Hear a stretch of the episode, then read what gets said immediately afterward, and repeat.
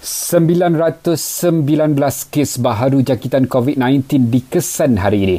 Menurut Kementerian Kesihatan, Sabah masih kekal catat kes baharu paling tinggi iaitu 318 kes diikuti Negeri Sembilan 240 dan Selangor 174. Satu kematian dilaporkan menjadikan jumlah korban meningkat kepada 303. PDRM akan mengesan dan menangkap individu yang menghilangkan diri daripada dikenakan PKPD di Medan 88 Salak Tinggi. Menteri Pertahanan Datuk Seri Ismail Sabri Yaakob berkata, arahan sudah dikeluarkan dan ia mudah dikesan berikutan terdapat majikan yang bersubahat membantu membawa mereka keluar dengan menaiki bas. Ramai pekerja-pekerja itu lari dan kita dapat kesan satu persatu kita tangkap mereka. Yang ini pun arahan tangkap pun kita dah keluarkan supaya tangkap mereka ini. Dan ianya kali ini saya difahamkan lebih mudah.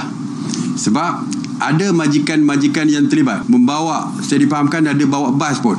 Dimaklumkan bahawa majikan sini yang bersebahat dengan uh, pekerja ini memberikan bas dan sebagainya untuk dibawa keluar. Jadi lebih mudah.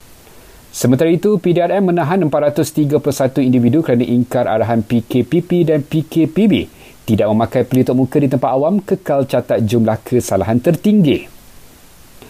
Sementara itu, kerajaan memutuskan PKPD di tiga kampung di Kudat Sabah dilanjutkan bermula esok hingga 26 November.